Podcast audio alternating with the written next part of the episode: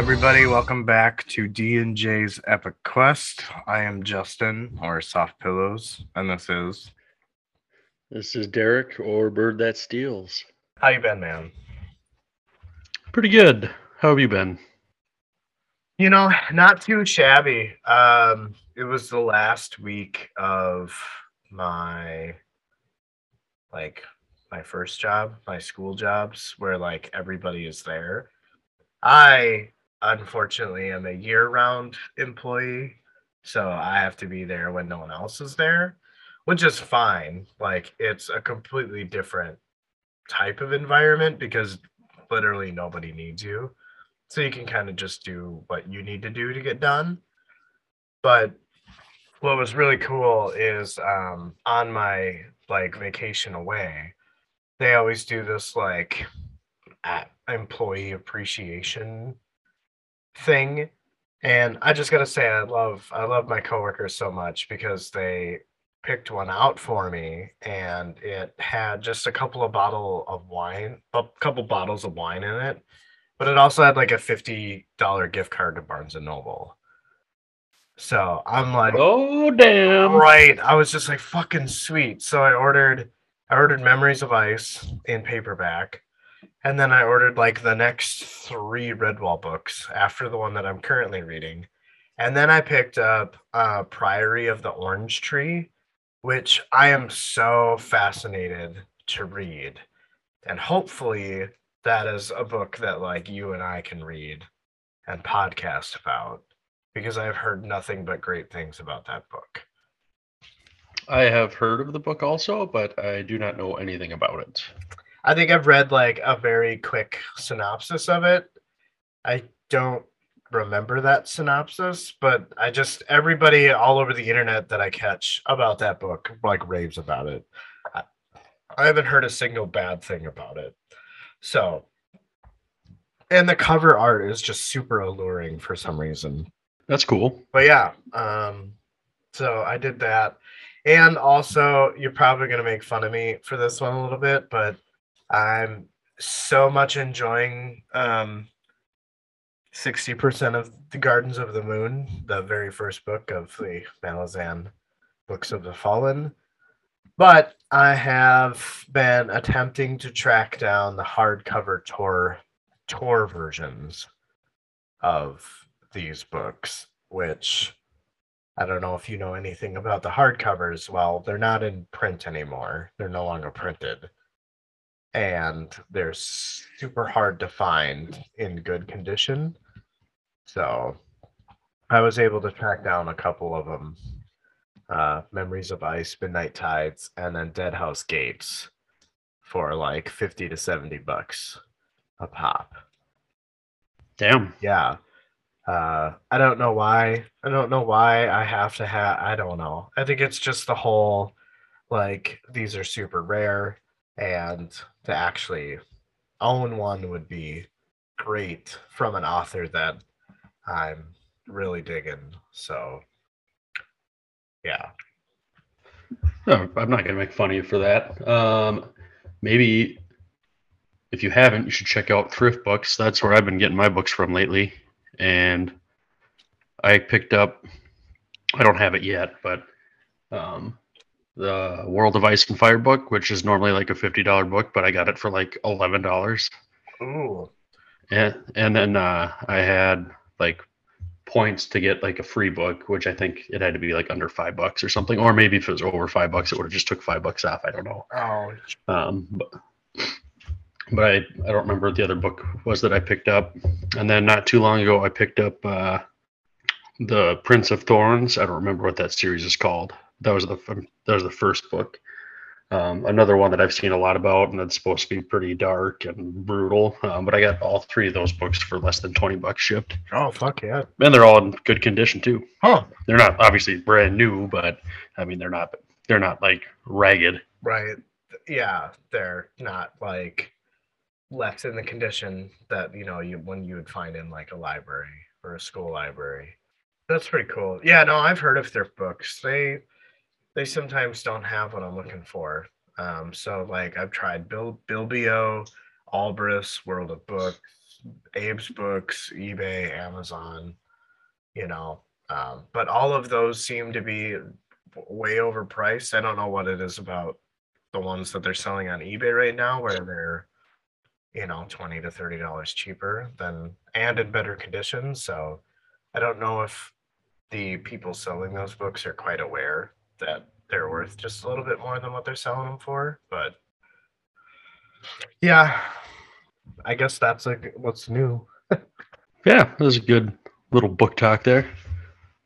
um speaking of book talks i i mean are you still wanting are you still thinking about maybe taking a break from this to do your vasquez alien book Um, yeah, well, I think by that time we'll be finished with this book, this particular one, anyways. We should be a couple of chapters into uh, Dead House Gates, I would imagine, because you, you figure roughly about six months a book. But yeah, I think I mean if you're up for it, I think that would be cool. Yeah, A little change of pace, and uh, I guess on the sci-fi side of things, Aliens is kind of my big love there. wow, that's something that you and I share. Except you have more you have more experience with the the stories and the novels, and even some of the comic books, from what I understand. But I'm just more in love with the movies and the artwork. But shared nonetheless. It's still badass. For sure. Yeah. Yeah, I would be up for that for sure. Cool. Did you end up watching Prey? Uh, it doesn't come out till August. August 5th is when that comes out. Oh, I thought you were saying that it was coming out this Friday. No, no. It is August 5th. Uh, but yeah, I, it looks awesome. If you haven't seen the trailer for Predator or Prey, um, it's set like 300 years ago ish, somewhere around there, and it looks pretty pretty wicked. It does look wicked. I was really enjoying it. Yeah, August August 5th, I think was the date. So you potentially want to start doing some movie reviews, or not reviews, Uh, taking this format and applying that to movies. I mean, we could give it a shot. I don't see why not. I think that would be cool. Yeah, I would have a good time doing it. Yeah, yeah. Maybe we maybe that could be our like YouTube thing. Where we just talk about and maybe like use visual aids to explain. Yeah, I don't know. I guess I I guess you could call that the standard YouTube format. But that'd be kind of fun. Yeah. Cool. Well, I guess any anything new with you? Um, just went to a concert last night. It was pretty fucking brutal. Um, it was a lot of fun. Um, but a heavy metal show. Um, headlined by Hometown Heroes after the burial. And then uh, Thy Art is Murder played and Currents and another band called Brands of Sacrifice. So it was uh it was a heavy show. Sounds like a pretty pretty dense set. Yeah, yeah. I uh I used to work with a guy who uh was friends of the band uh after the burial and he would always like let him use his basement to jam out. So Nice. that was that was really cool because I had just started getting into them, and he also liked heavy metal. So I'm just like, hey, have you ever heard these guys? And he's just like, have I heard of them? they rock out in my basement like every day. So yeah, it was That's awesome. pretty cool. Um, yeah, that was before they. I think they were just playing. They were still playing local. Like they hadn't quite blown up yet, but so yeah, it's not very often that I like local bands. Sometimes I do, but not enough to like follow them, if that makes sense, or download their albums or anything like that. But After Burial was was they, they were just that good. Fucking love those albums. Yeah, yeah. They, were- they were. It was a lot of fun to see him live again. I saw him. I don't know. It's probably been five, six years since I saw him last. Damn. I don't even I think I don't even remember the last concert I went to. It's been a long time. Like I don't know if it's just my age or like I'm boring. Like all I want to do is just like sit where I can watch the band play. I don't want to like do any of that moshing stuff. I don't want to like sweat my balls off. I don't want to have a bunch of like smelly dudes bo. like around me or like they're trying to grab my girlfriend's butt or some shit like that. I just, you know, want to sit up there, eat some popcorn, drink my drink, and watch them play, and just, you know what I mean. So Yeah, we were right up in it last night, and the body odor was strong. yeah, I know. I see it like, oh, I would have just thrown up in someone's face. it was it was quite a bit, but it was fun. Had a good time. Yeah. you remember? Uh, did you ever go to Disturbed when they came to Mankato all those years ago when we were in like high school? Uh, the weapon is a two tour Yeah, yeah, yeah. With Chevelle, Taproot, and or Loco or whatever it was. or music music as a weapon tour. Yeah, Yeah, that was the first concert I ever went to. Okay. Yeah. Uh I uh I think it was during Chevelle's set. We uh I was able to get up and like do the crowd surfing. And then the music stopped and everybody stopped. and I just went plummeting to the floor. I had a similar experience at uh, I saw Lamb of God, and the music didn't stop, but like everybody went left and they pushed me right, and I went right on my head. Ooh. Did you get I mean, did they have like someone come over or did you just get back up and like, Wee, I'm all right? I shook it off. That was all right. No like concussion afterwards though. Like you were good. I mean, I'm still here now, so I I don't, know I don't know. I, it's it's possible I could have. concussions are not fun, man. I like that intro. What do you say we move on to uh chapter 12 of Gardens of the Moon here?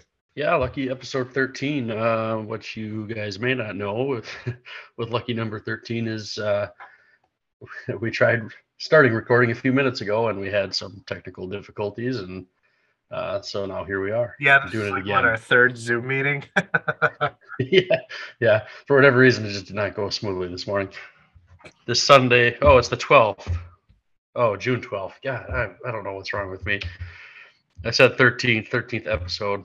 Oh, that almost worked out. no, you're right. 13th episode on the 12th day. You are right. This is the 13th episode. It just happens to be the 12th of June, but we're doing the chapter 12 summary because the Yeah. prologue gave us an, a leg up. So you're right. It is 13th episode. Yes. Yeah, the date just threw me off there. For whatever reason, I thought the episode was the date. I I don't know.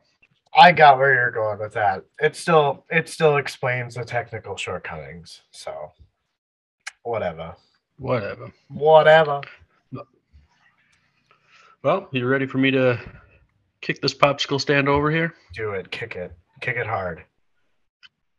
All right. So, chapter 12 starts out with Kruppe.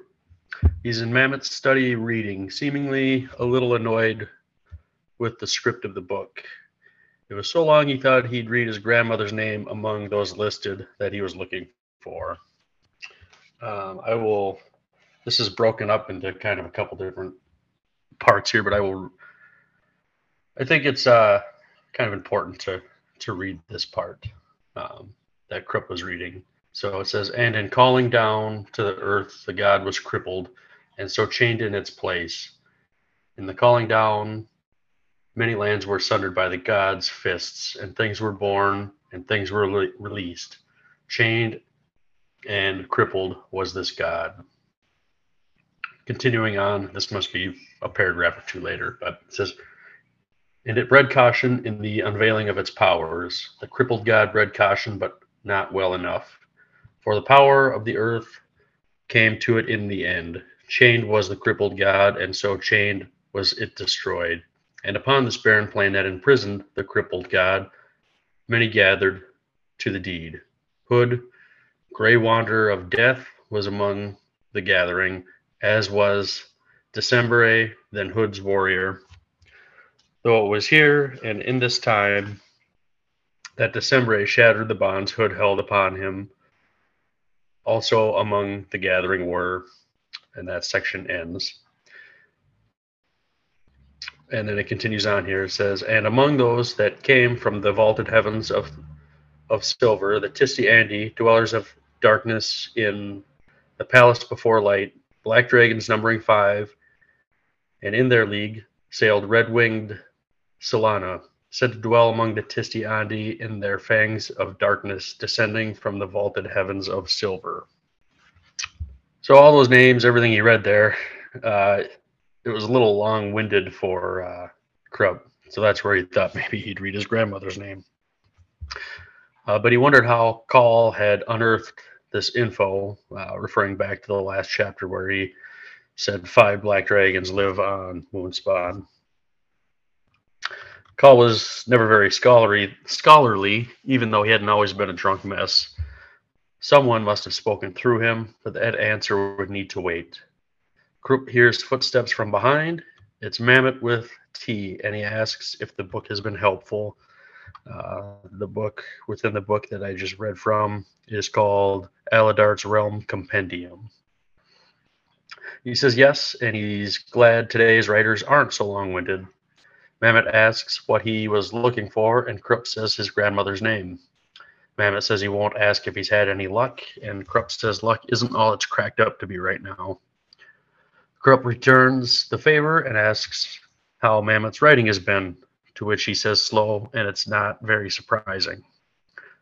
Changing the subject, Mammot asks if Kruppe has seen his nephew. Kruppe gives a long answer about a time when he promised a man to watch over his nephew because he was young and dumb and thought the dangerous streets were a playground. But yes, he has seen him. Mammot asks if he seemed odd, and Kruppe says yes. He wanted to return some jewelry he stole from a maiden, and he wants an education. What a weirdo. Mammot wants to know where all his nephew's ambition is coming from. He doesn't want him to burn out because there's more to life than petty thievery. Who knew? Uh, I, that's kind of what I thought life was about. He asks Kruppe about Murillio, and he says he's fine. He says Rallick Nom is taking charge of Crokus's safety and seems to be pretty serious about it. He thinks maybe he seemed he seems he lost in his youth. Sees his lost youth in sorry Crokus. Kruppe tensed up as he sensed magic. He knew someone was communicating with Mammot, though at that point he did not know who, but he did recognize the Warren. Mammot excused himself and said he had research to do and that Baruk wanted to speak immediately. Kruppe said he thought he sensed the alchemist. Kruppe would walk to Baruk. He needed to think. Think about the woman who followed him and killed Shirt and marked Rallick as an assassin Oh, and Crokus saw blood on her blade also. She might be the key to everything. Lots of information there. Yeah, quite a bit happened. So, what what's your interpretation of all this, sir? Um, just trying to get answers. Um, you know, I it makes me wonder how Coll knew about these black dragons. You know, did he maybe he's secretly like a bookworm and you know just this got drunk and blurted some shit out you know i don't know um i did think it was funny when uh Kruppe was reading this book and he's just kind of like, oh man, come on, just get to the point. Like, I'm going to see my grandmother's name in here. I thought that was kind of funny. Um, you know, and then, sorry, I kind of lost my train of thought here. What's Crokus is Mammot's nephew, right? Yes. I'm trying to keep things straight in my head. Yes. Okay. Um, you know that he he wants to kind of like change his ways. It seems. Yeah, for you know some of the things that we've discussed in in previous podcasts. Yeah, he seems to he seems to have like a change of heart, and I think it's solely because he wants to get in this maiden's pants. Is I think that he's like like infatuated in some way, shape, or form. Yeah, I, and I know we'll kind of get to that towards the end of the chapter too. Um, but I almost wonder if, you know, and if we're gonna see kind of like a, a, a change in him where he's gonna be like more or less a hero in the story. I don't know. Every everybody seems kind of gray so far. It doesn't seem like there's like they're choosing too much together of a definitive, you know, bad side and a, a definitive good side. everybody's kind of playing for their own interests. Right. Um, but he see like it seems like he wants to kind of do the right thing.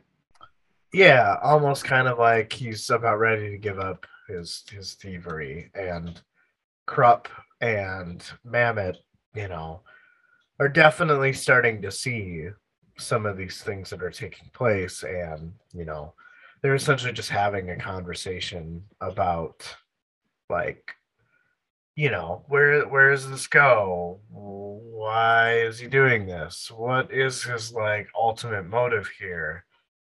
You know so they're still kind of kept in the dark. They're they're noticing some things about Crokus but they're not they have no idea. They're they're purely speculating and conversing about that speculation um you know which you know i guess isn't i mean that's pretty realistic uh, to me anyway. Yeah, I think so too. But- I also I, it's uh, sorry to no cut you off there. Uh, the you know we're we're reading this and we know you know who this woman was that it was sorry. Um, but I also wonder you know when when is that path going to cross and they're going to figure out who she is or or what she is. Yeah. Um I feel like we're starting to get slivers of that. Um, which we'll talk about later on in the chapter. But I see where you're going with this. And uh I share in that um I guess good anxiety about when when that takes place. Yeah, and then just the right? go ahead. What's that? Oh, I'm just saying it's just super interesting. And all they did was have a conversation, you know, but you're able to pick up all of these different things that like we've already read, and you're able to make these subtle little ties to things that actions and, and conversations that have happened previously. I'm just enjoying it. Yeah. Um, the other thing I liked was just the, you know, the passages from the books, you know, that Kruppe was reading. I thought that was cool just to kind of get that lore and that info. Right. Which um I know that the last book in the series is titled The Crippled God. So I'm wondering if maybe I mean this is his first appearance or first, you know, time being stated. I'm wondering if like this is just the beginning of I guess some of the things that might be unveiled about him. So I really couldn't make heads or tails of the saying about him. He kind of seems like the like the the number one god based on what that small description in Aladart's Realm Compendium book that Kruppe was reading. So, I is that kind of what you're thinking, or did you get something else from that? Um, I don't know. You know, I'd have to open it back up and look at it again. But I know we got. It seemed like we got introduced to a few different gods, but he did seem to be the main one. I mean, at least in in that excerpt, Right. Yeah. you know, it was it was heavily about the crippled god. which makes me wonder like i mean the crippled god uh, i mean and i'm trying to say this as like pc friendly as i can but i mean if this god is crippled in some way shape or form how is it that he was able to not let that make it a disadvantage i mean i would imagine that people other gods were just like yeah you can have the throne go for it you know what I mean? Like they're just like, oh, you're missing you're missing a leg. Here, here you go. Right. Yes, you can be the ruler of uh, all gods. Uh, and and again, I could very well be way off uh, about that, but um, it just kind of seems maybe maybe maybe it's not necessarily like a physical uh, type of def like deformation. Maybe he's crippled magically in some way, shape, or form, or not. I, you know, the thought Yeah, right? It's, it, it's boundless at this point. I mean, we literally have nine more books to go. yeah. We got a little ways to go. Just a little. It'll take us about what two and a half, three years to go through all this. But it's good material. I think it's worth it. We'll, we'll have fun doing it. That's what I'm saying. Uh, the whole call. I know that it was said that he was never scholarly, but and he hadn't always been a drunk mess. But I think that this goes back to, and this is what maybe more makes me believe that he at one point was not necessarily scholarly, but had ties to um, richness or, you know, the avant garde of Darujhistan uh, at one point in time, which brings me back. And I and I you may not remember this conversation, but I had theorized many episodes ago that Coll was uh, that one lady's ex-husband. I forget her name. I do. Yeah. I do remember that. Yeah. So this is what makes me think that because he blurted that out, that he was privy to some type of, you know, council member knowledge, even though he's not scholarly. I mean, he may not have been in pursuit of education, but that doesn't mean he wasn't surrounded by those types of conversations. You know, Right. but yeah, that that just that real quick. Uh, my thoughts on Coll. I don't, I don't. I mean, he seems to be like a a really like that wise drunk character, you know. But I, I I don't know. I like him so far, even though he really hasn't had much to do with the story, outside of being a belligerent idiot. Hey, I mean, somebody has to be that guy. Right, and who doesn't like seeing their drunk friend fall out of a car?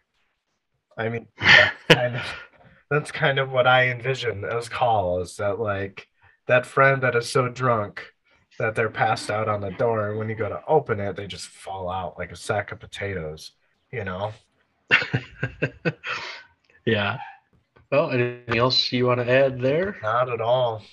I guess yeah. With that, we can move on to the next section here. Sounds good. Sweet. So Crone was waiting for Baruk, agitatedly hopping around with singed feathers. She did not like waiting. A door to the, su- the study opened and Baruk strode through. Crone is able to smell the thick magic trailing behind Baruk. Crone, without delay, explains to Baruk that Anomander Rake wishes for Crone to relate her tale of her encounter on the Rhivi Plain to the alchemist. Baruk approaches the map table to which Crone is standing on. I don't know what it is about Crone and map tables. Is it just like it does she just like map tables or does she just like to be on maybe the same eye level? I just thought that that was kind of a common a common theme with Crone. But um, she observes that she had, or Baruk observes that she has been injured and asks her if she needs help. She denies this and, or rather, shrugs it off. Angrily, she relates the story of her encounter with the asshole puppet on the Rhivi Plain.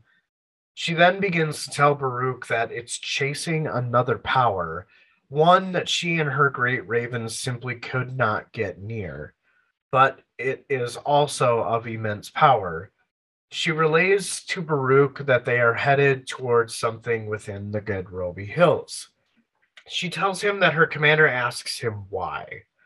Baruk's face has no color left.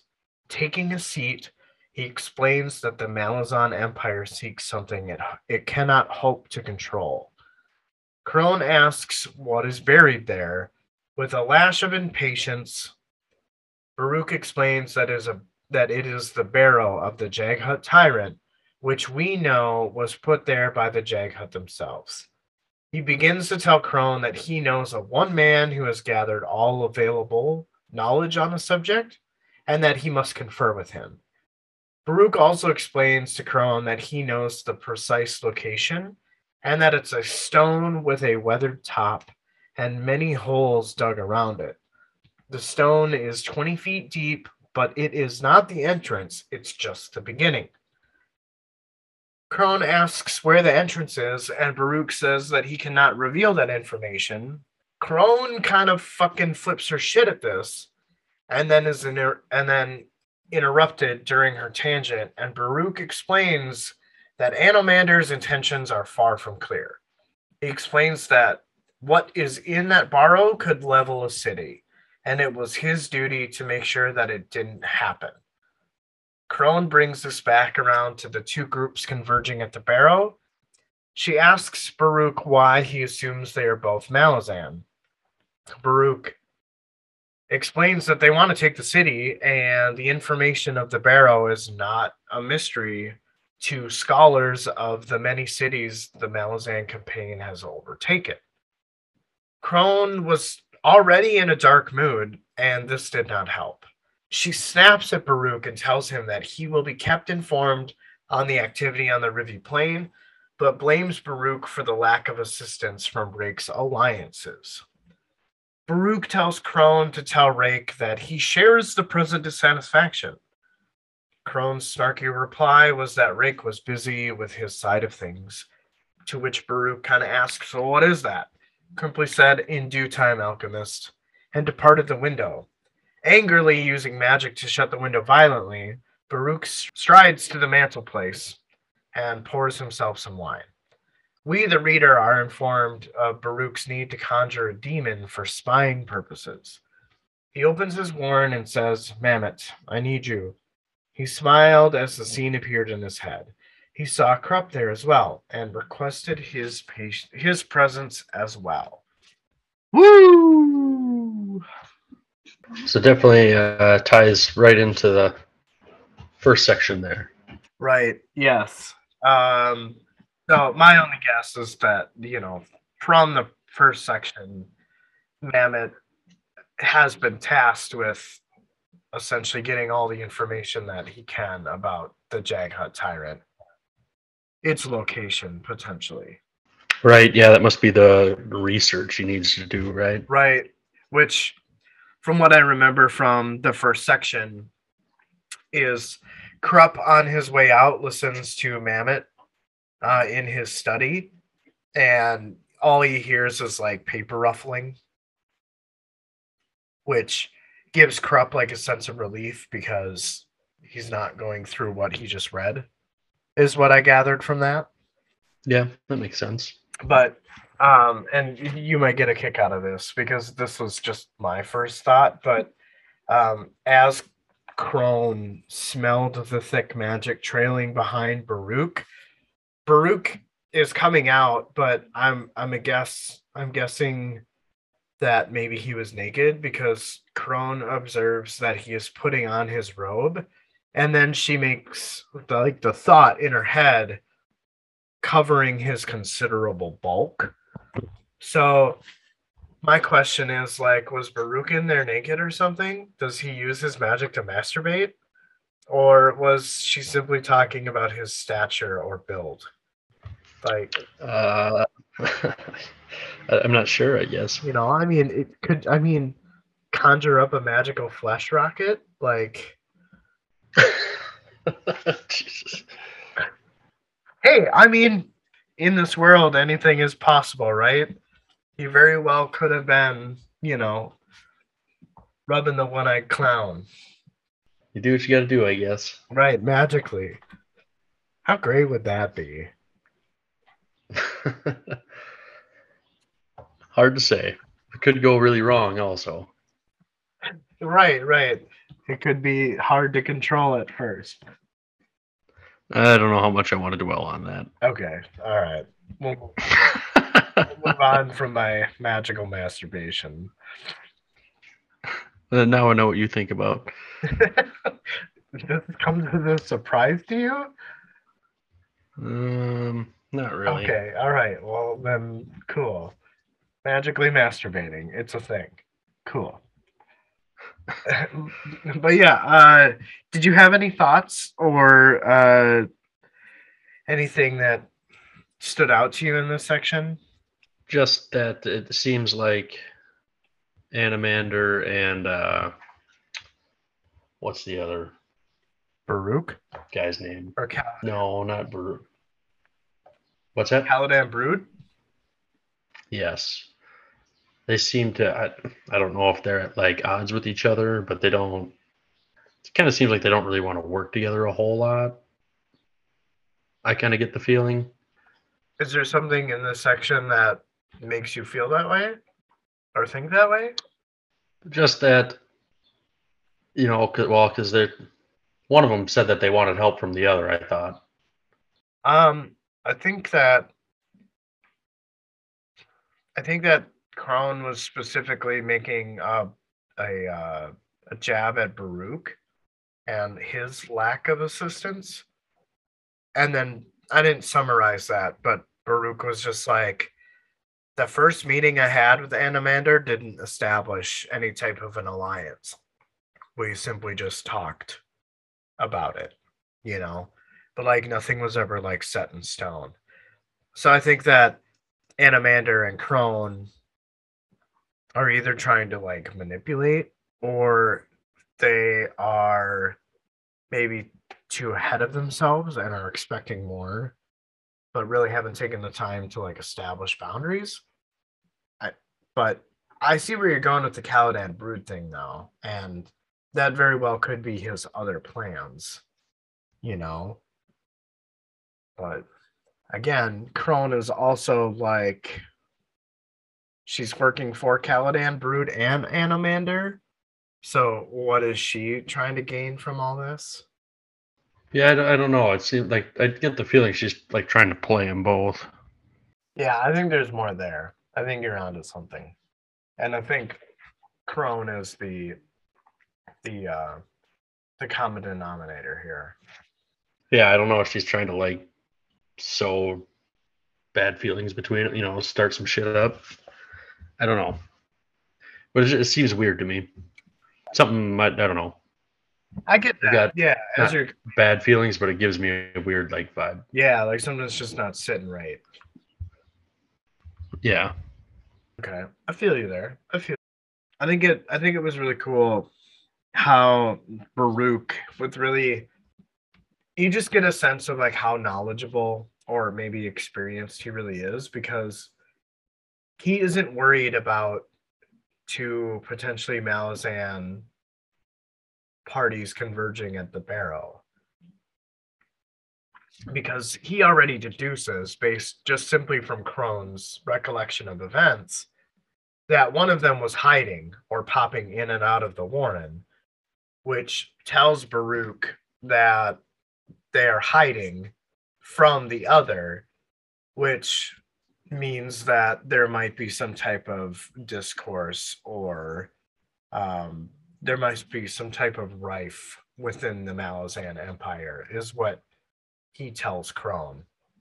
Which I just thought that was like that was super perceptive of him because we as the readers we know we know that they're not they are not they are Malazan but they are not you know they're they're not on the same side so to speak. They both have different goals which brings it back around to asshole puppet right? I know that there was a couple of of chapters where you know in his crazy mad conversations with different characters like Tattersail and, and Paran, you know we never really understood what his motives are. But i feel like it kind of comes clearer in this section uh, subtly rather because we knew we always knew that he was headed towards Darujhistan but it sounds like he's chasing the T'lan Imass it sounds like he is trying to destroy the T'lan Imass. So I don't know if that necessarily makes him. I guess I'm second guessing it a little bit.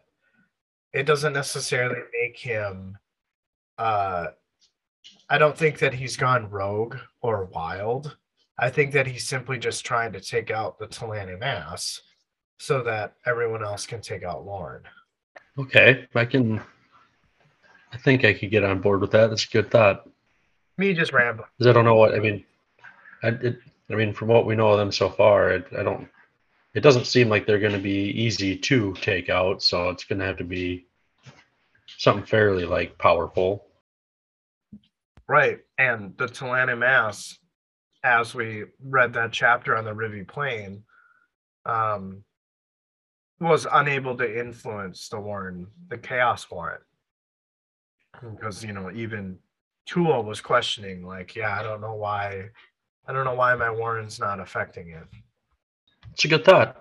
I think you're onto something.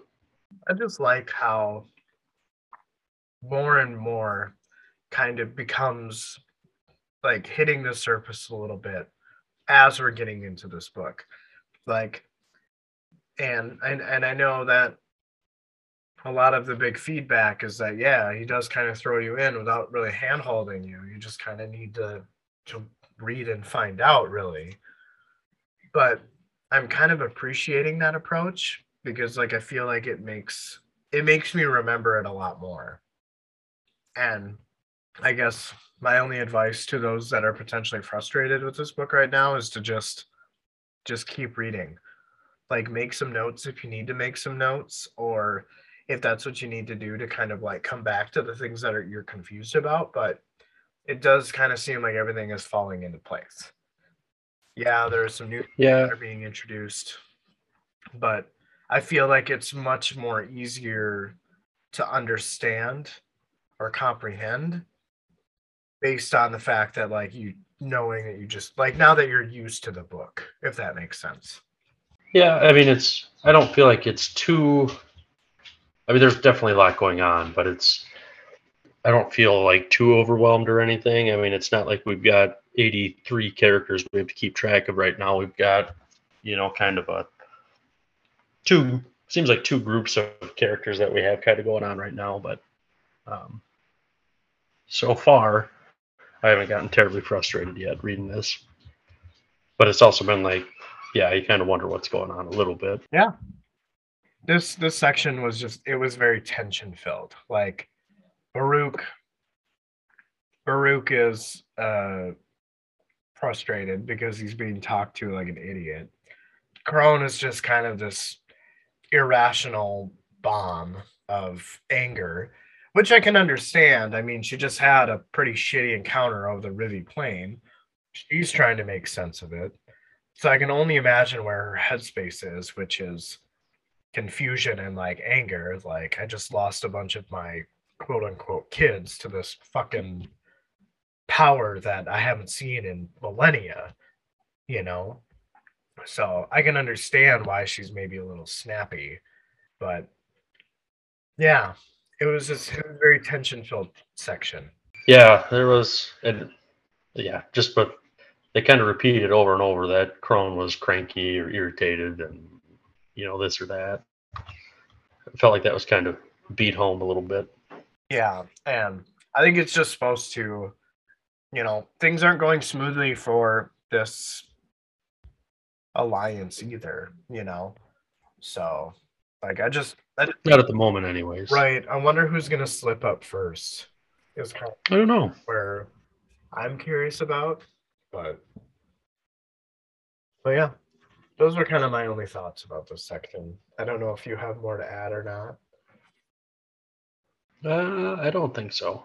Well, do you want? Well, I guess the only thing that's kind of like, you know, this this stone is, it's not the entrance. It's just the beginning. Is kind of a, a cool passage. I don't really know what to make of that, but Yeah, my guess is that there's magic somehow involved in that, and that I know that this. Yeah, I can't believe I didn't even think about to talk about that. The entrance to the barrow is not an entrance, but a beginning. It is cool. It is cool, and um, that's also another part that I'm super curious to to learn more about. Like, I'm almost kind of wondering now that I'm like thinking about it if the stone, which we know isn't the entrance, is just the beginning. But I guess I just go back to like chapter or not chapter two, but book two of the Wheel of Time uh, with Rand and the portal stones. Like, you know, if it's just maybe another realm. Uh, but the stone is just kind of where you begin.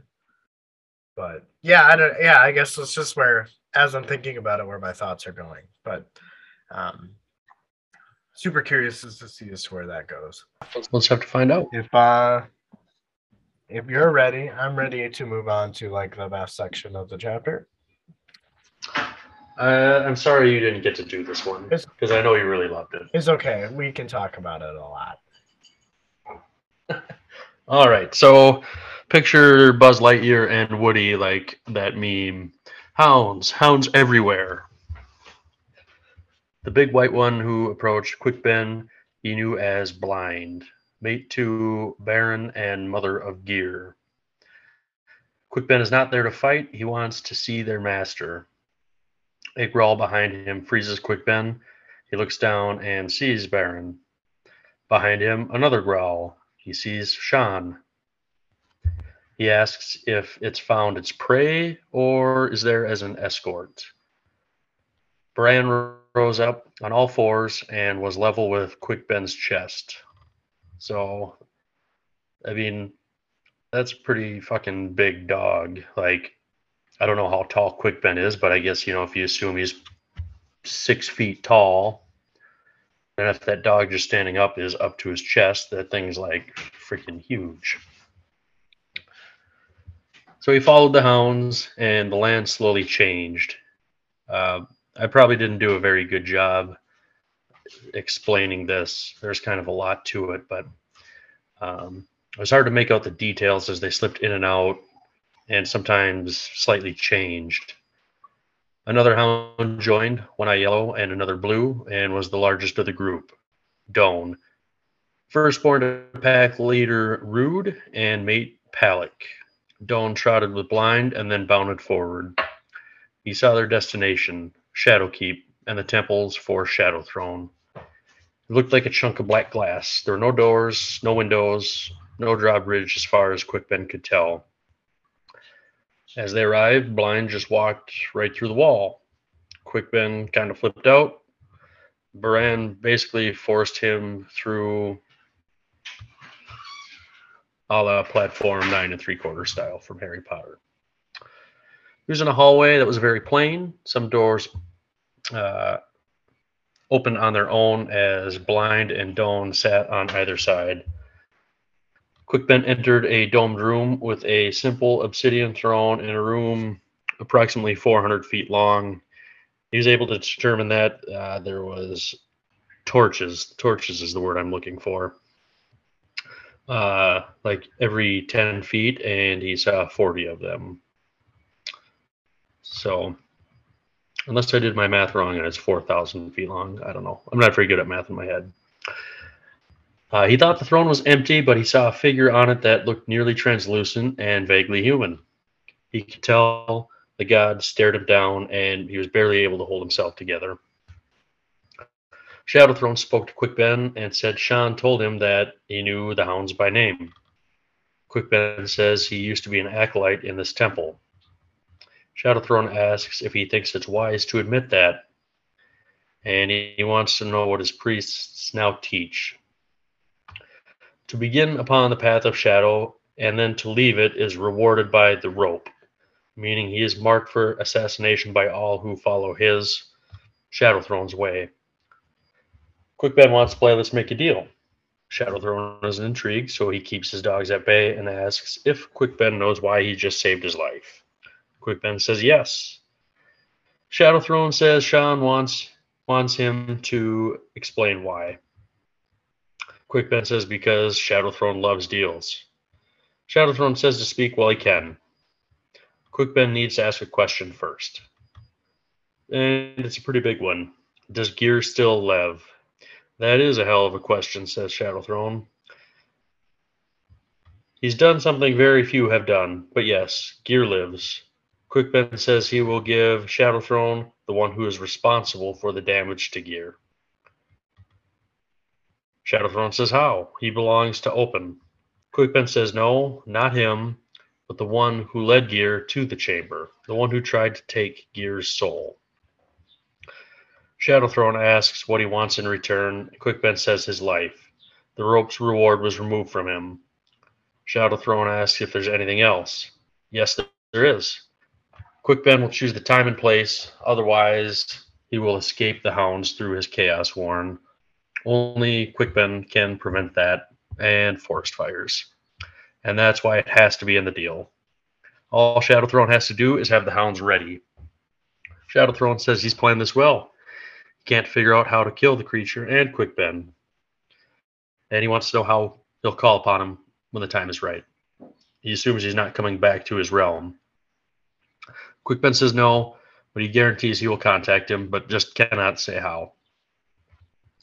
Shadow Throne says, What if he kills him now? Quick Ben says to answer that, Shadow Throne needs to answer the first part of the proposal. Shan growled, and Shadow Throne did nothing. Quick Ben says he knows Shadow Throne will try to betray him, try to find weakness, but he needs his word that he'll hold his end of the deal. If he does that, he'll answer the question. Shadow Throne is excited for this duel and only regrets that Quick Ben left his service because he would have risen far. The hounds will be ready, so why shouldn't he kill him? Quick Ben says Shadow Throne has already spoke the answer. Shadow Throne will not have him because he can't have him. He did rise far within the ranks. Quick Ben retreated into his chaos warren and fell back. And as he fell back into his warren, he heard Shadow Throne yell, It is you, Delat, you shape shifting bastard! Quick Ben had done it again. He was out of reach. Oh, dude. And I know that we talked a little bit through text about this, but this fucking section had my mouth like agape. Like I was not expecting any of that. Yeah. I now yeah, I don't know like so we've heard, you know, a few characters, you know, are pretty old in this. So now I wonder like how old is Quick Ben, you know, and he's he's pulled a quick one uh over Shadow Throne again, so it sounds like this isn't the first time, you know. How does he keep managing to fool him? So is this why they call him Quick Ben? Must be. I mean, I feel like you you said something there and maybe didn't even realize that you had said it, but he you said that he had they he had pulled a quick one on them again. So I'm wondering, wow, that's crazy. But and I mean, I kind of knew that something was up because like he knew all of the hound's name. Like I was super confused about that at first.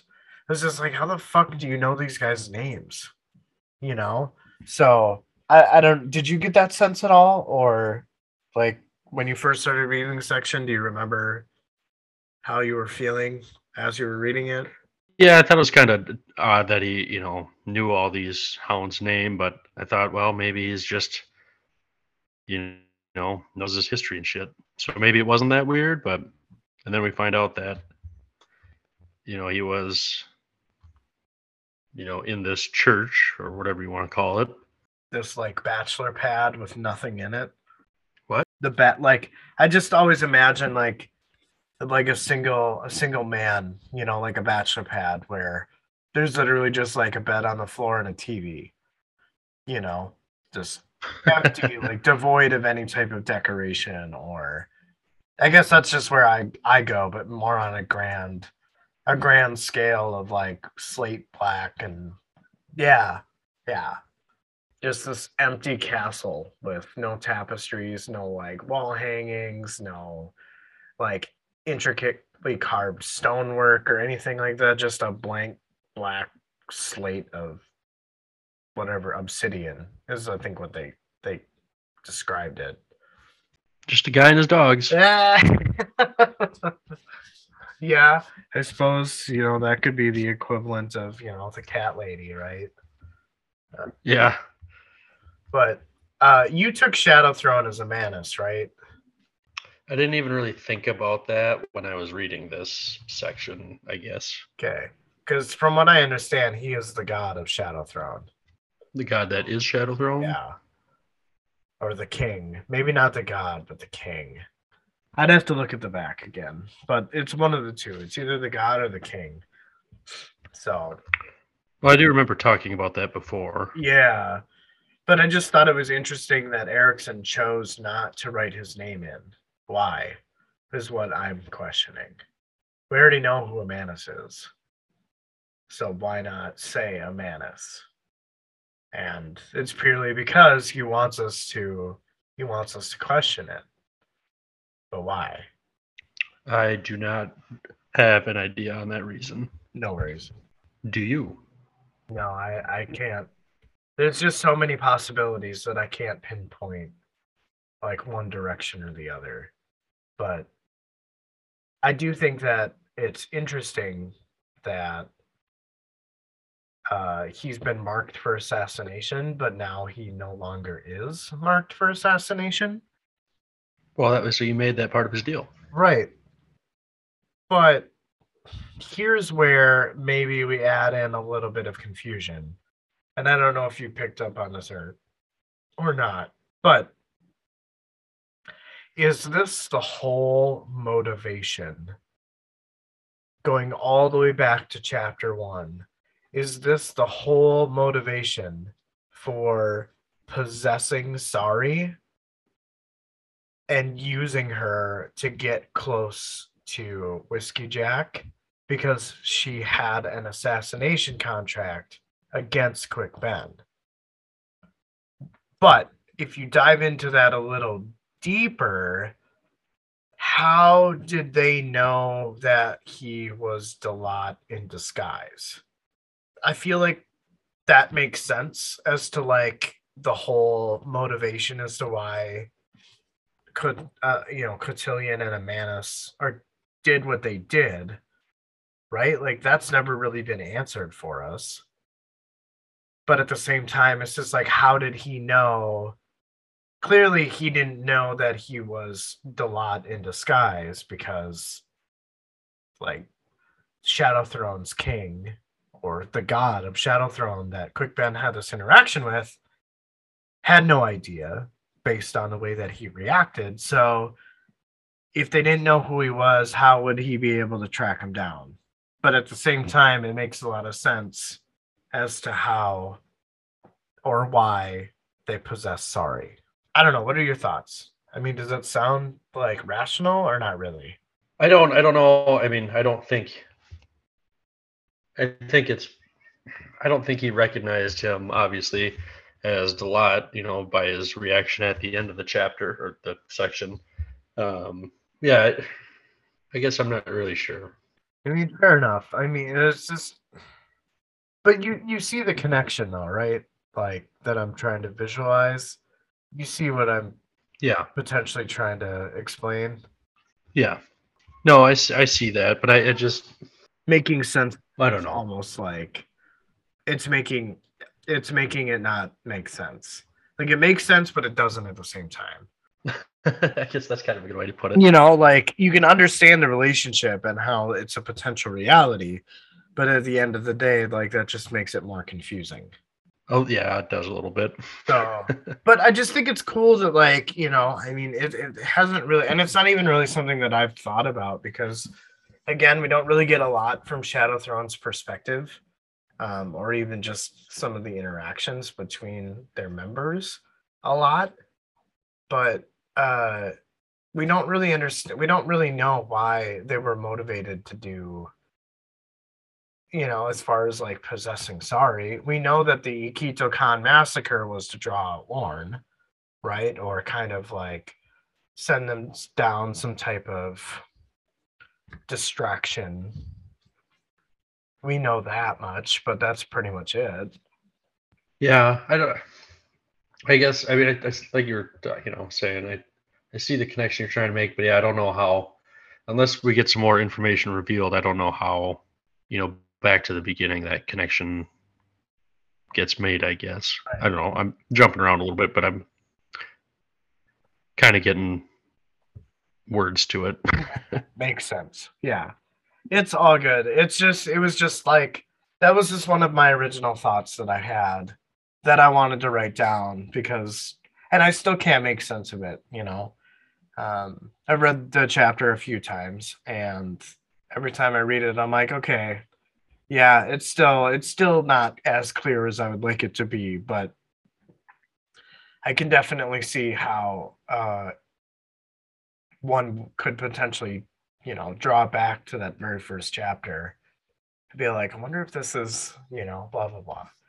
So But um yeah, we got our uh we got our confirmation, right? That Gear is indeed not dead.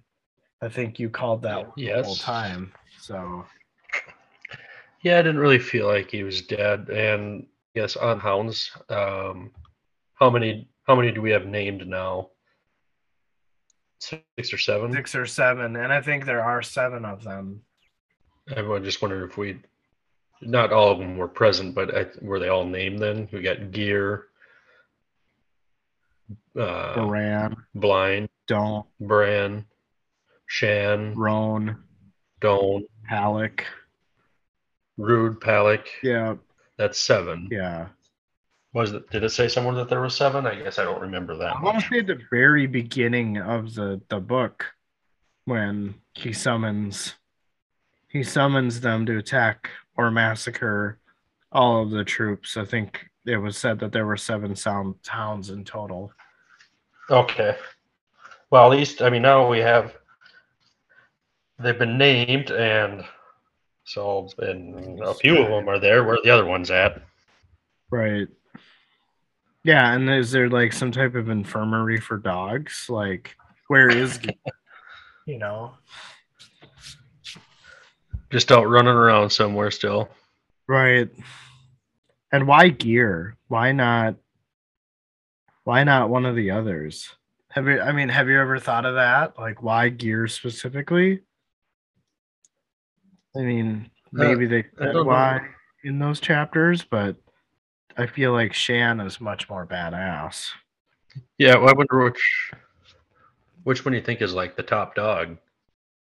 Uh I think Shan is because he seems to be the one that like you know sits next to the right hand of the god of Shadow Throne as he's the one who essentially you know laid at the feet of the di or the you know the dais dais That may, yeah, that makes sense.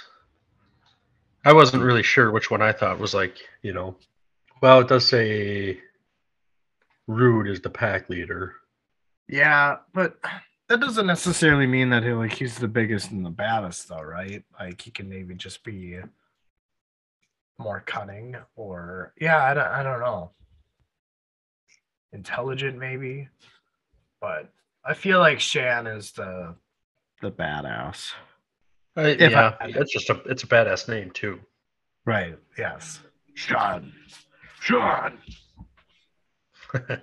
But yeah i yeah I, I liked i really loved that that section and it was just i just remember being so like oh my god what the fuck just happened you know? And now we've got this whole backstory that you know you think you know a guy and then he ends up being not the guy but a shapeshifter of the guy so it's just like like who the fuck is this guy how, and I know that like in the next couple of sections, I think he does reveal how high up he got, um, which I think has some kind of correlation to.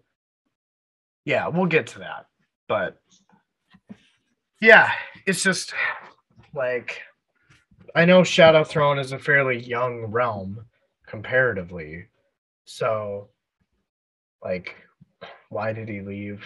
Why did he decide to screw him over again? What other instances? Like, there's just so many more questions. We'll just have to what, Derek? Read and find out. That's right. That's right. I did like his uh you know, it seemed like he put a lot of thought into this deal, you know, that he was making. Right. Right. And if you recall, he did discuss this with Kalam and Whiskey Jack. Um, I don't know if I remember that. Because remember when they were in the woods? Or they were on the edge or the you know the shore of Darujhistan? And then Quick Ben comes back from his meeting with Hairlock and the Chaos Warren. And then they all kind of like huddle around and like, here's the plan. Vaguely, I guess. I don't remember the specifics on it. Okay. Well, maybe they didn't, or maybe they didn't, but I'm pretty sure that in this section, like, there was a brief sentence or two where Quick Ben was just like, yeah, you know, even Whiskey Jack was hesitant about this plan, or, you know, something along the lines of that. Which, so that means that Kalam and Whiskey Jack know who Quick Ben really is, right? Oh, yeah, I think that. I mean, that makes sense to me. Uh, I mean, you- I would think they would know. In my head, I think I, I've always kind of thought that. You always kind of thought what? That there was something about Quick Ben? Well, no, after reading this, you know, and he says he's, you know, who he is. I, I had the idea in my head that Whiskey Jack knew, like they must know, but maybe it doesn't. I don't know. Yeah. But I mean, you remember you remember when they like in the Siege of Pale when they all first like approached Tattersail when they were essentially soul shifting Hairlock into asshole puppet. And I don't know, I just remember reading that that chapter and there being like a sense of like wonder about who these characters are because they didn't really seem too excited to introduce themselves or who they were to Tattersail. I remember feeling that way, and I probably could be way off, but I always just thought it was because the way I felt was because they were new, they were new characters.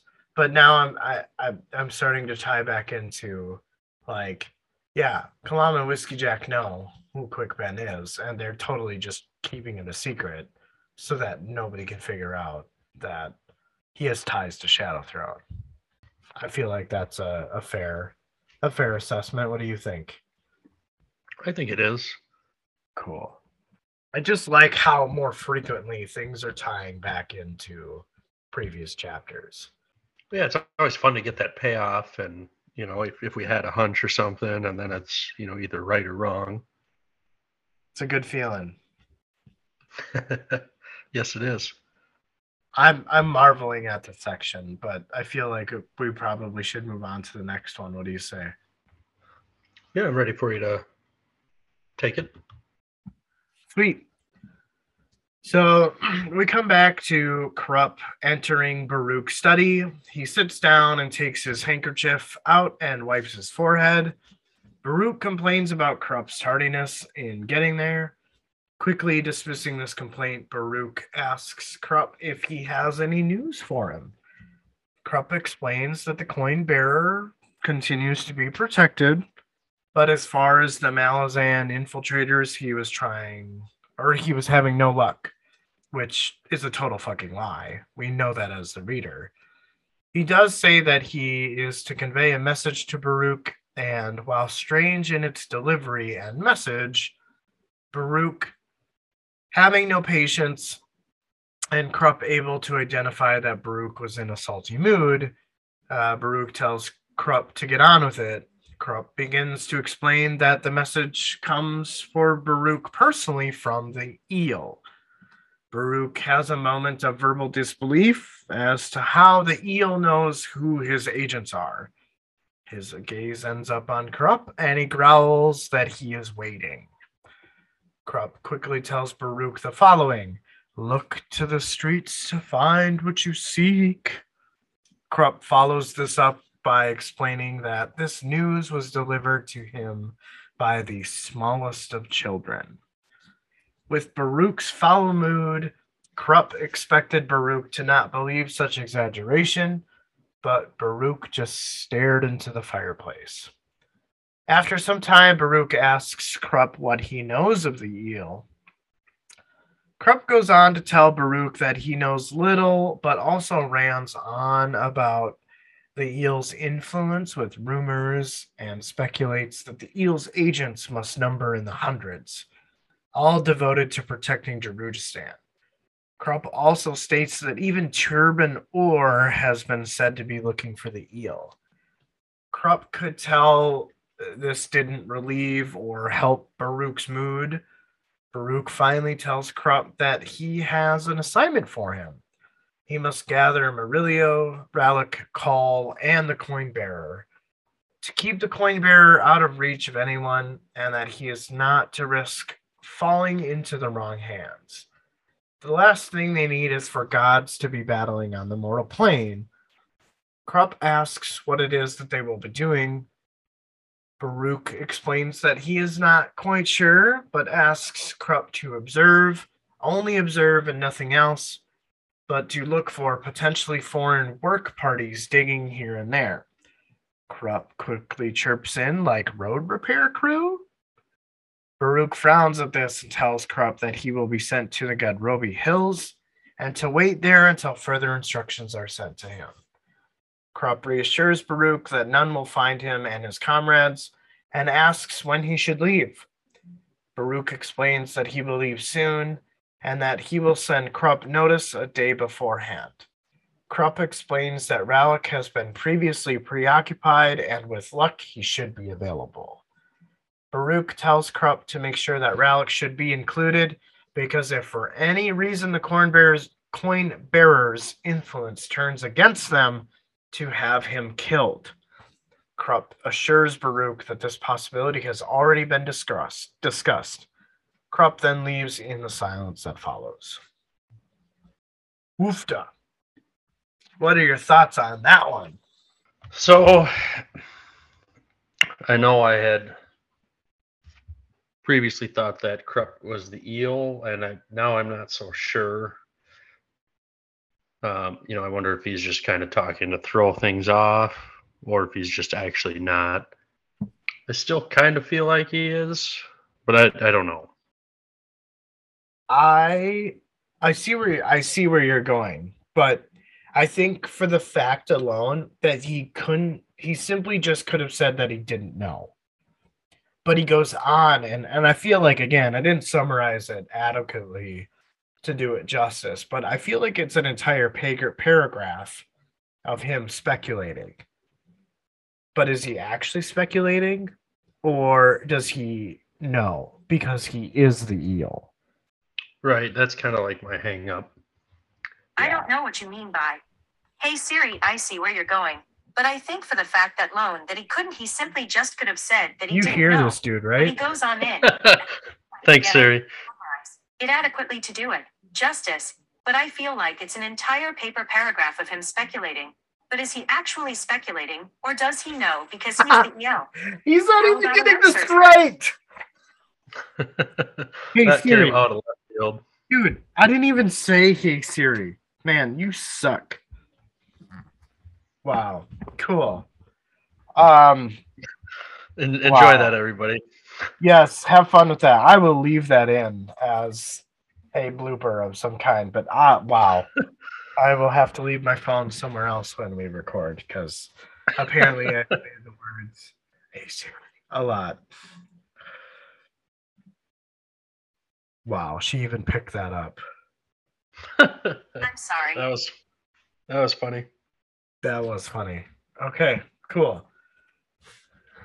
All right. Um, but yeah, I, I think that I think I still I I'm in agreement with you. I think that Kruppe is is the eel dude.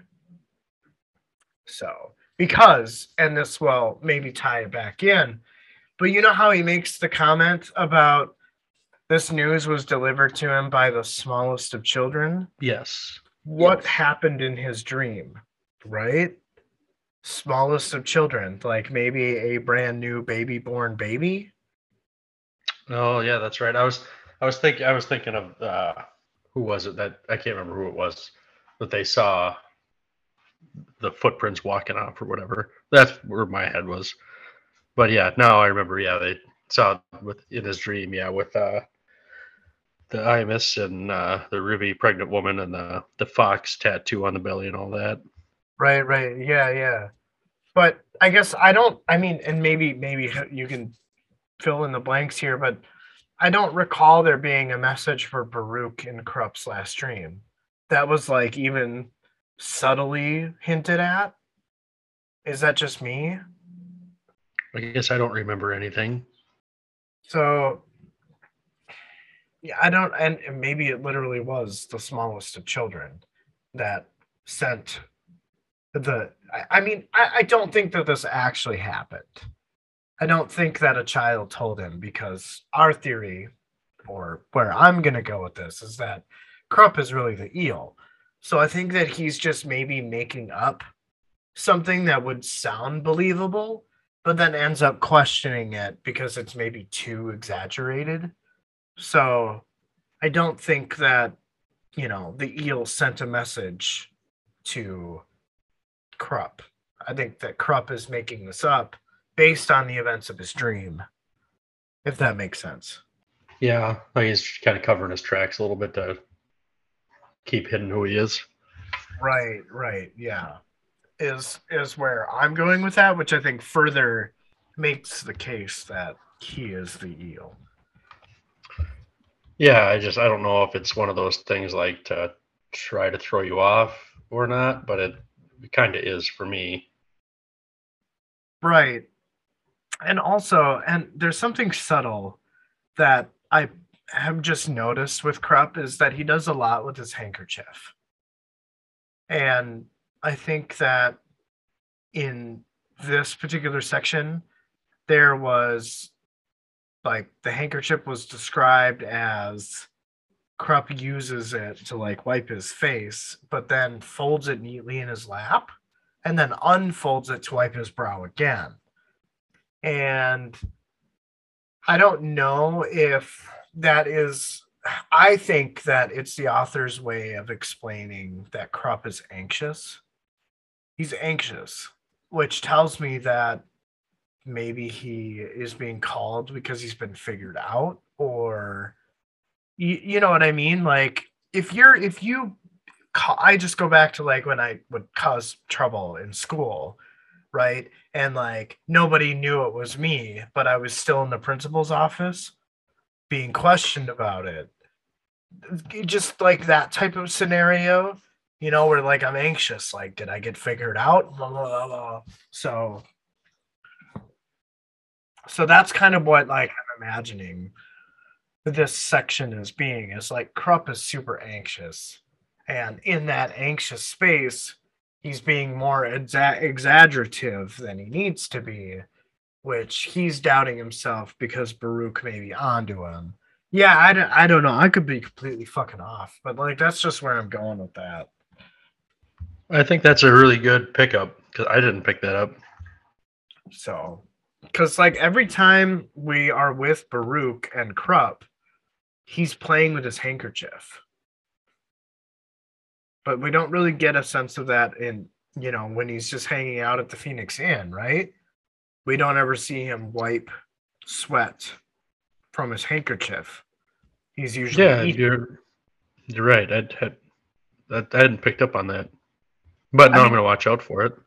Right. Yeah. I mean, it's a small thing, and again, I could be you know way off, but that's just something that I've noticed is that it only seems to be that when he's nervous about something, he's profusely sweating, which I always just assumed it was because he's described himself as kind of pudgy. So, but I didn't notice it anywhere else either. But I, I guess most the, people are, you know, they sweat when they get nervous. That's pretty normal.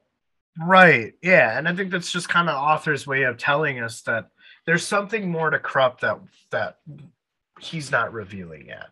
And I think that again, it goes back to the fact that he is the eel and he's just trying his best not to get discovered. Well, I hope we get that payoff pretty soon because I, I want to know who it is. Yeah. right. What if it's never figured out, Derek? And then I'm sure we could probably do some internet searching. I agree. I hope that the eel is something that is revealed, but you know, it could very well be like other books I have read where things have been actions have been taken but nothing was revealed. Those actions and you're just you're left in mystery to this day. True. Um i guess the only other thing that like i really picked out from this is why would he lie? Why would he decide to lie about the fact that he knows of the malazan infiltrators? Is it because he feels like he's more able to deal with it? Or does he have something else up his sleeve you know what i mean like why would you lie to Baruk? because he's got a I, he's got to protect his information. But he's like, the one. Who, he's the one who had his information. He's the one who had the encounter with, um, you know, the Malazan curse, right? Yeah, I don't know. I think he's he's He's like an eel. He's slimy. I don't know. He's got he's got something going on. Yeah. Yeah. I guess we'll just have to read and find out, right? That's all we can do, man. That's all we can do. That's all we can do. But yeah, I don't know. Did you have any other thoughts on this section? Because those were literally all it is, and I, and I feel like I feel like the the information on you know his task and what Baruk wants him to do is pretty straightforward. Um, but yeah, I just think the section was really about you know mm-hmm. maybe potentially subtly revealing that Kruppe is more than what he seems. Yeah. I think they're, you know, I I mean, assuming we're right and Kruppe is the eel, I think, you know, they've dropped a few hints and I, I think we picked up on them, but you know, like you said too, I mean we could be way off also. Right. Yeah. But I mean, did you have anything else that you wanted to add about like their uh their assignment and that they're to observe in the Gadrobi Hills? Uh anything along those lines? Um, I don't think there's anything that I need to add. I think you covered it well. Sweet. Well, uh, what do you say we take it to our next section here? Sure. So we'll pick back up with Quick Ben. So less than an hour after Quick Ben left for Shadow Throne's realm, his soul returned to his body. Kalam gave some space and waited for his friend to come to. He didn't know what to expect, so he had his hands on his knives, ready just in case things went poorly and he attacked when he woke up. Quick Ben opened his eyes and Kalam smiled.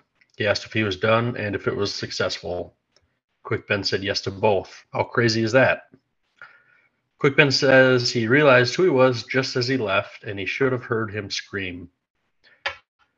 Kalam asks if he is surprised since he turned his back on Shadow Throne. Quick Ben says it should happen more frequently. With no temples or priests, the gods couldn't meddle in the mortal realm, and that sounds like paradise. They hear a voice behind them. It's Sorry. She says perhaps it would be paradise, and she wish, wishes she heard the whole conversation. They want to know what she's doing here and how she found them. She ignored the questions and tells them she found an assassin and she marked him, and he's at the Phoenix Inn and wonders if they're interested. And then she says that Whiskey Jack sent her. They call her out on that because Whiskey Jack doesn't know where they are. She relents and says she sensed Quick Ben's power. It is quite distinct. Quick Ben is surprised since he had a shield around it. Sorry explains her surprise as well. She wasn't expecting to be able to sense it, and there must be a crack in it, a crack in the shield. Quick Ben knew crack wasn't the right word. She had found him or them because she was an agent of the rope. Kalam moved closer to Quick Ben and put a hand on his shoulder, kind of like keep him from doing anything stupid. Quick Ben says she's right. A crack formed and she has a talent, a talent with a capital T. She had found what they were looking for, so they should act on it. Sorry says they'll know the man when they see him. She thinks he's making it look obvious what he is. Maybe the guild is expecting them, but they just need to find the Phoenix Inn. They ask where she will be, and Sorry says she'll be completing a mission for Whiskey Jack and leaves. Quick Ben says she's exactly what they thought she was. Kalam says that if he attacked her, then he'd be dead. Quick Ben, Quick Ben says for certain, but they'll take her out when the time is right. For now, they need her. They decide to go to the Phoenix Inn as they need a drink. So, what did you think? I mean, I remember when I read this section, I, for whatever reason, when Sorry first introduces herself into this conversation, I didn't recognize her as as somebody that uh, they are working with. Like it took me until she was talking about the Assassins Guild to recognize that no, she wasn't a threat in this particular instance.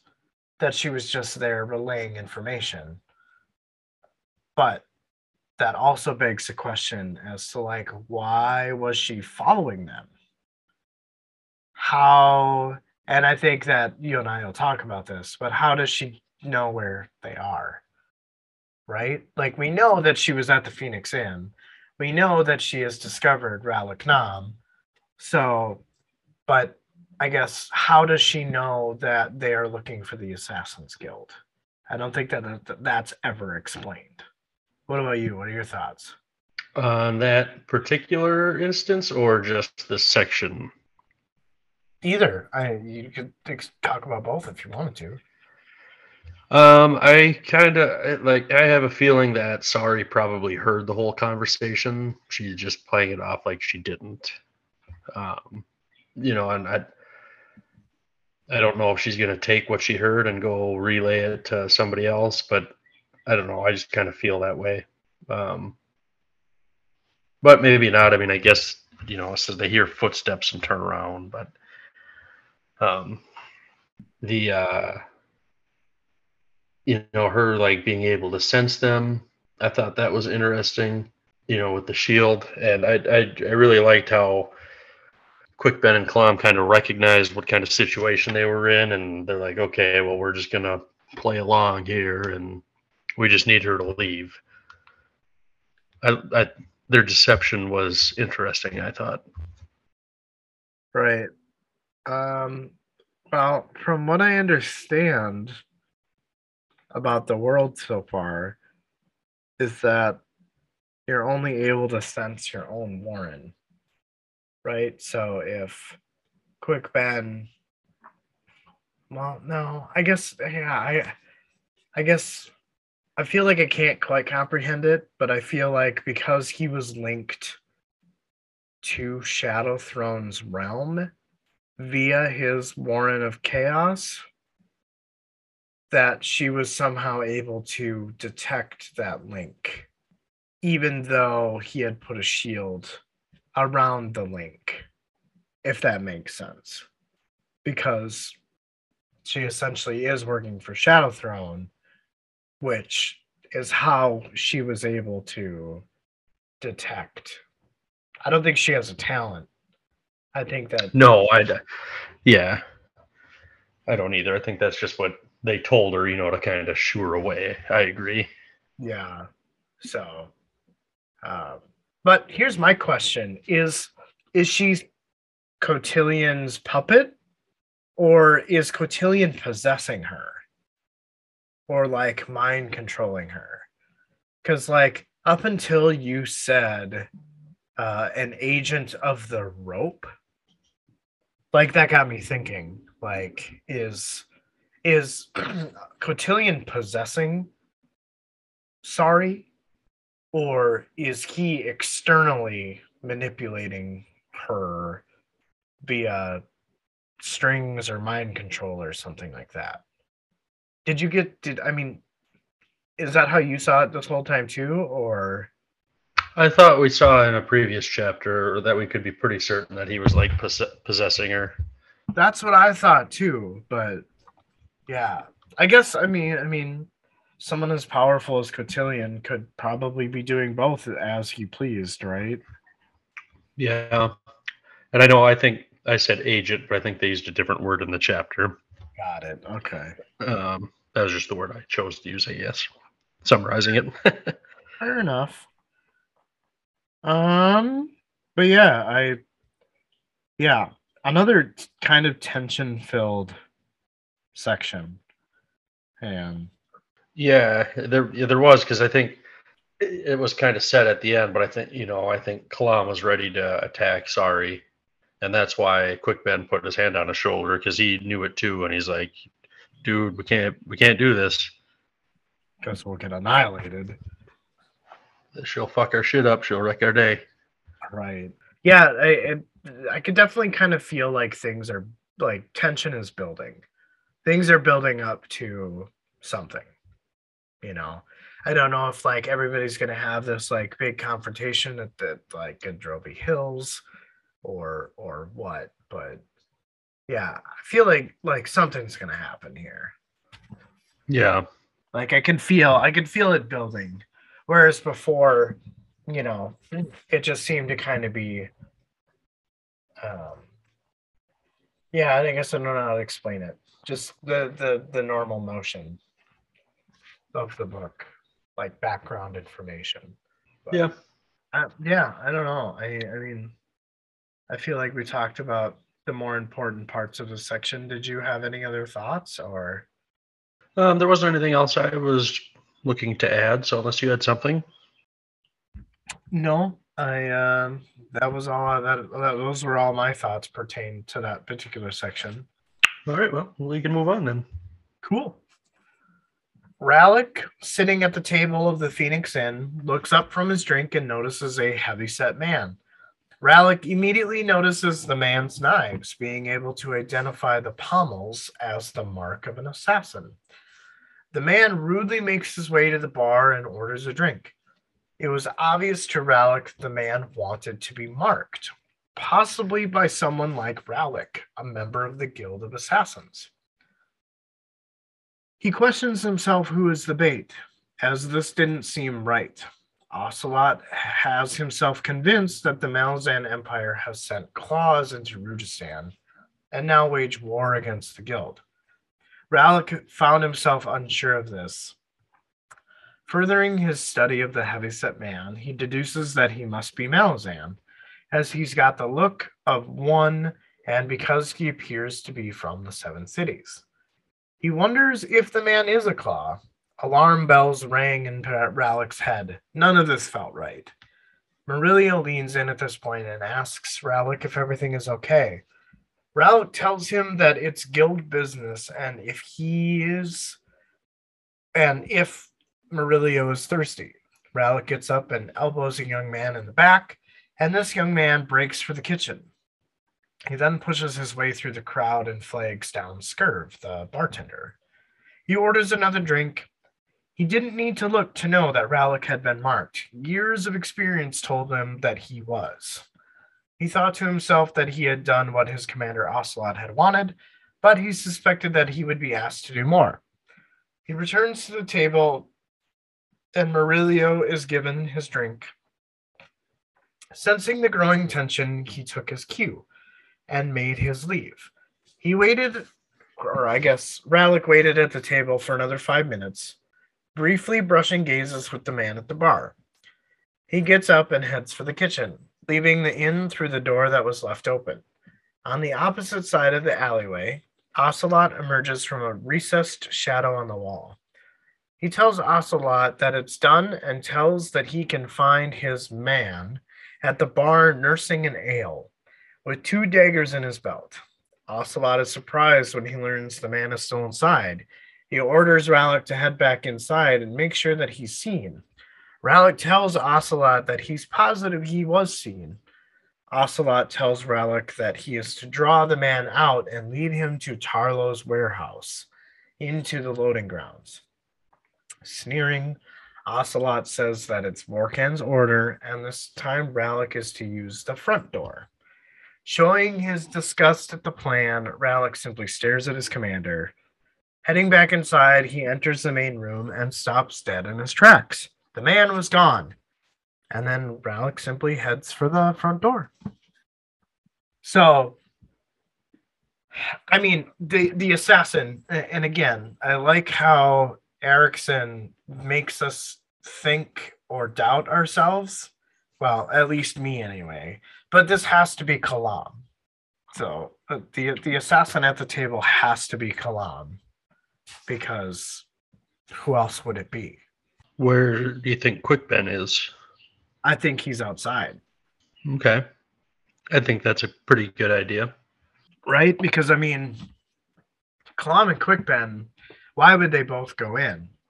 Because you have to assume that if if he is discovered, that he would maybe make some type of exit, right? Yeah. I think that I think that I know that Ocelot is under the impression that like they're the guild is at way or at or waging war with the claws. But I think that Rallick's intuition is correct. I think that he thinks that Ocelot is maybe over exaggerating the situation because we know from Kalam and Quick Ben that they are simply looking to talk to the guild because that's the typical move of the Malazan Emperor or Empire. And I think that Vorkan knows this as well, being as high up as I think she is. So I think that Ocelot may not be understanding something, or he's just he's a sabotager, a saboteur, and yeah, I, I don't know. I guess we don't really know much about Ocelot. No, I don't feel like we know much either. I know that Murillio could sense Rallick's tension um, with the man at the bar, and I know that in the section he took his cue, is what it was said. So my question is, is like, do Rallick and Murillio have some type of preordained plan for situations like this? Did they use some type of code in their brief conversation, like Rallick telling Murillio that it's guild business, or asking if he's thirsty, trigger some type of cue for Murillio? Like, and also, is this in relation to bumping into the youth so that the youth could open the kitchen door into the alleyway from the kitchen? Like, is there a reason they always drink at the Phoenix Inn? And that's just because they have an escape plan, so to speak? Is potentially what I pulled out of this section? I, I don't know. Yeah, they could have it, you know, quite a setup there, you know, for when whenever they need it. I mean, I could it would make sense. Right. You know, you could have your you can have your code word. You can have, you know, I don't know. Maybe you got to pay off the bartender a little bit. Like, hey, if, if I say or do this, then I need you to do this, type deal. Right. Right. Yeah. So, but I again, why was why was Ocelot just hanging out in the alley? Like, is he just always there to be able to be like reported to? Like, it just I find that weird and like really.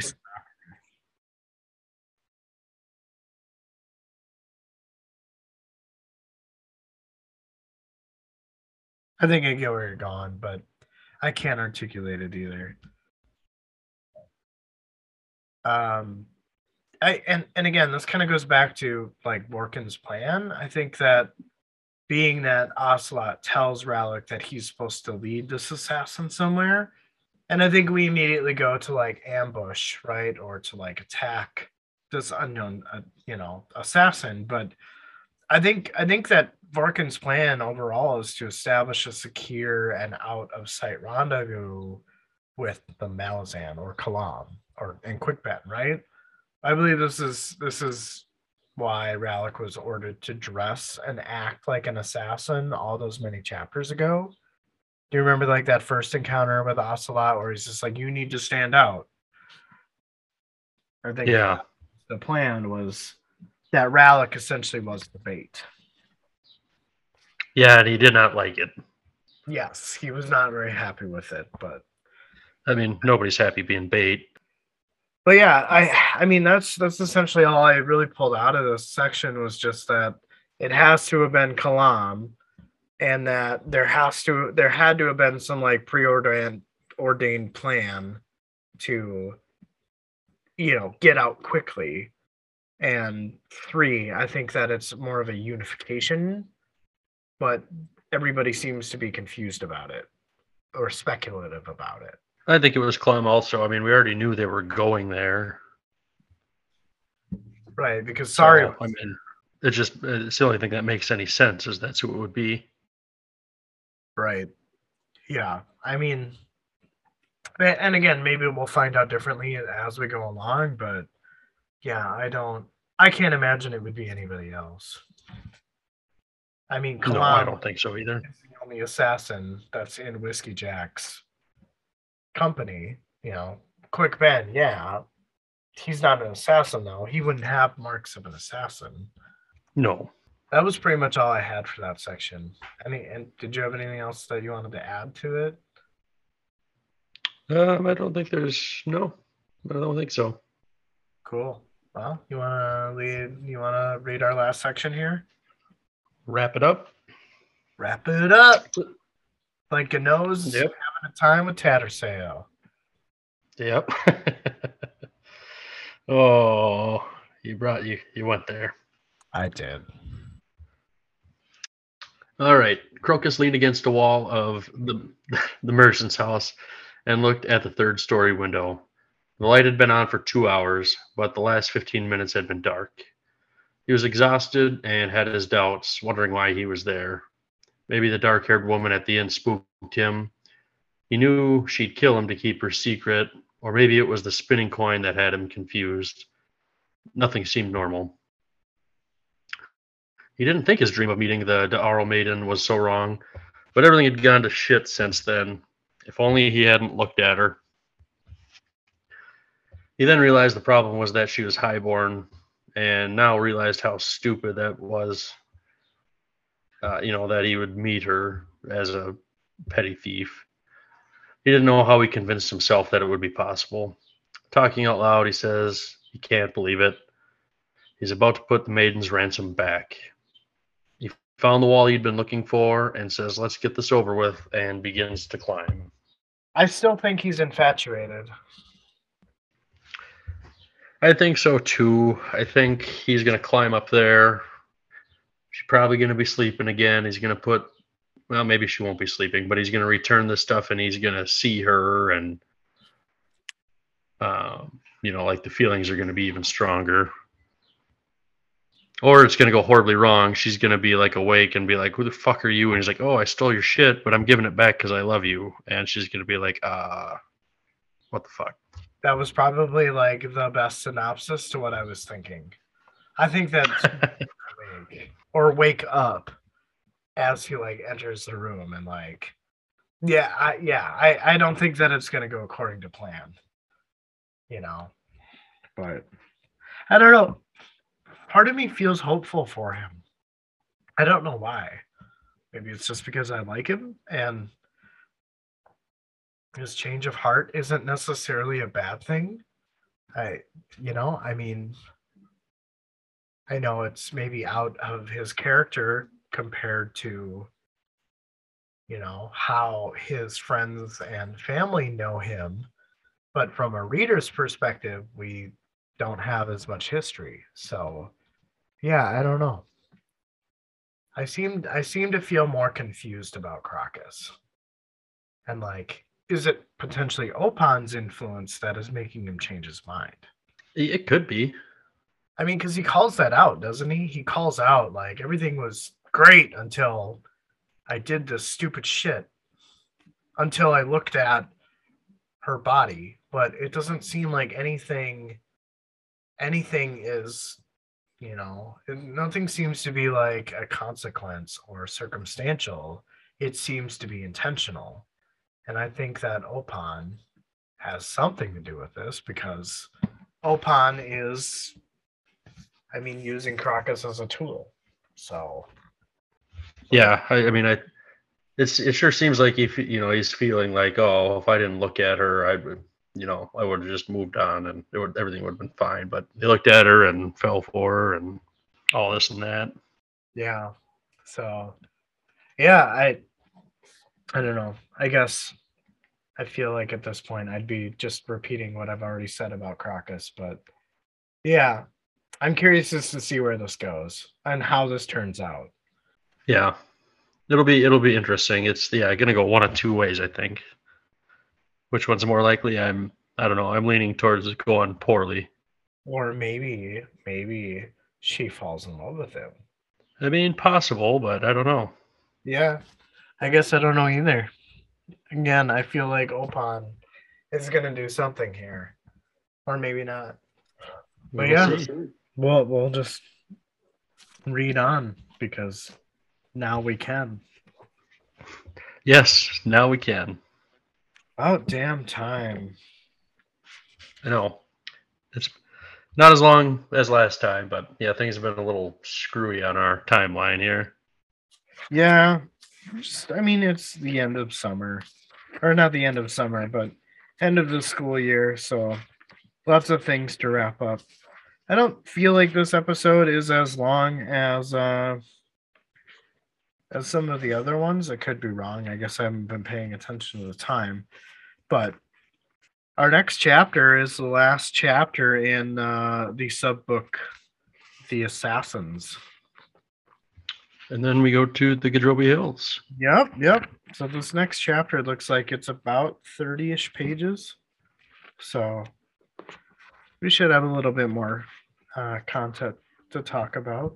But yeah, I'm uh, I'm excited to read on. Definitely, me too. We can be found on Google Podcasts, Apple Podcasts, Anchor, and Spotify. Yes, and then as far as the socials, you can find us on Facebook, Twitter, Instagram. Just search uh, D and J's Epic Quest. Um, Twitter is by far the most active. Um, don't seem to get much interaction on Facebook. Looks like there's a little bit on Instagram. I tried messing with that, but not really my thing. Um, so we're growing. Um, appreciate everybody following along and having a good time with us but it would be cool to you know maybe see a review um you know I, i'm not pleading for a five star review or anything like that but just uh you know some feedback on on the podcast side of things um i know i listen to some other podcasts and i know they say that you know rating and reviewing helps get things out to others so makes it more discoverable so if anybody wants to do that, whatever you feel is a fair rating, um, and just leave us leave us an honest review. We'd love to read it. Yes, we would. Yes. All right, man. Well, I guess uh till next time. Talk to you later, bud. Later, man.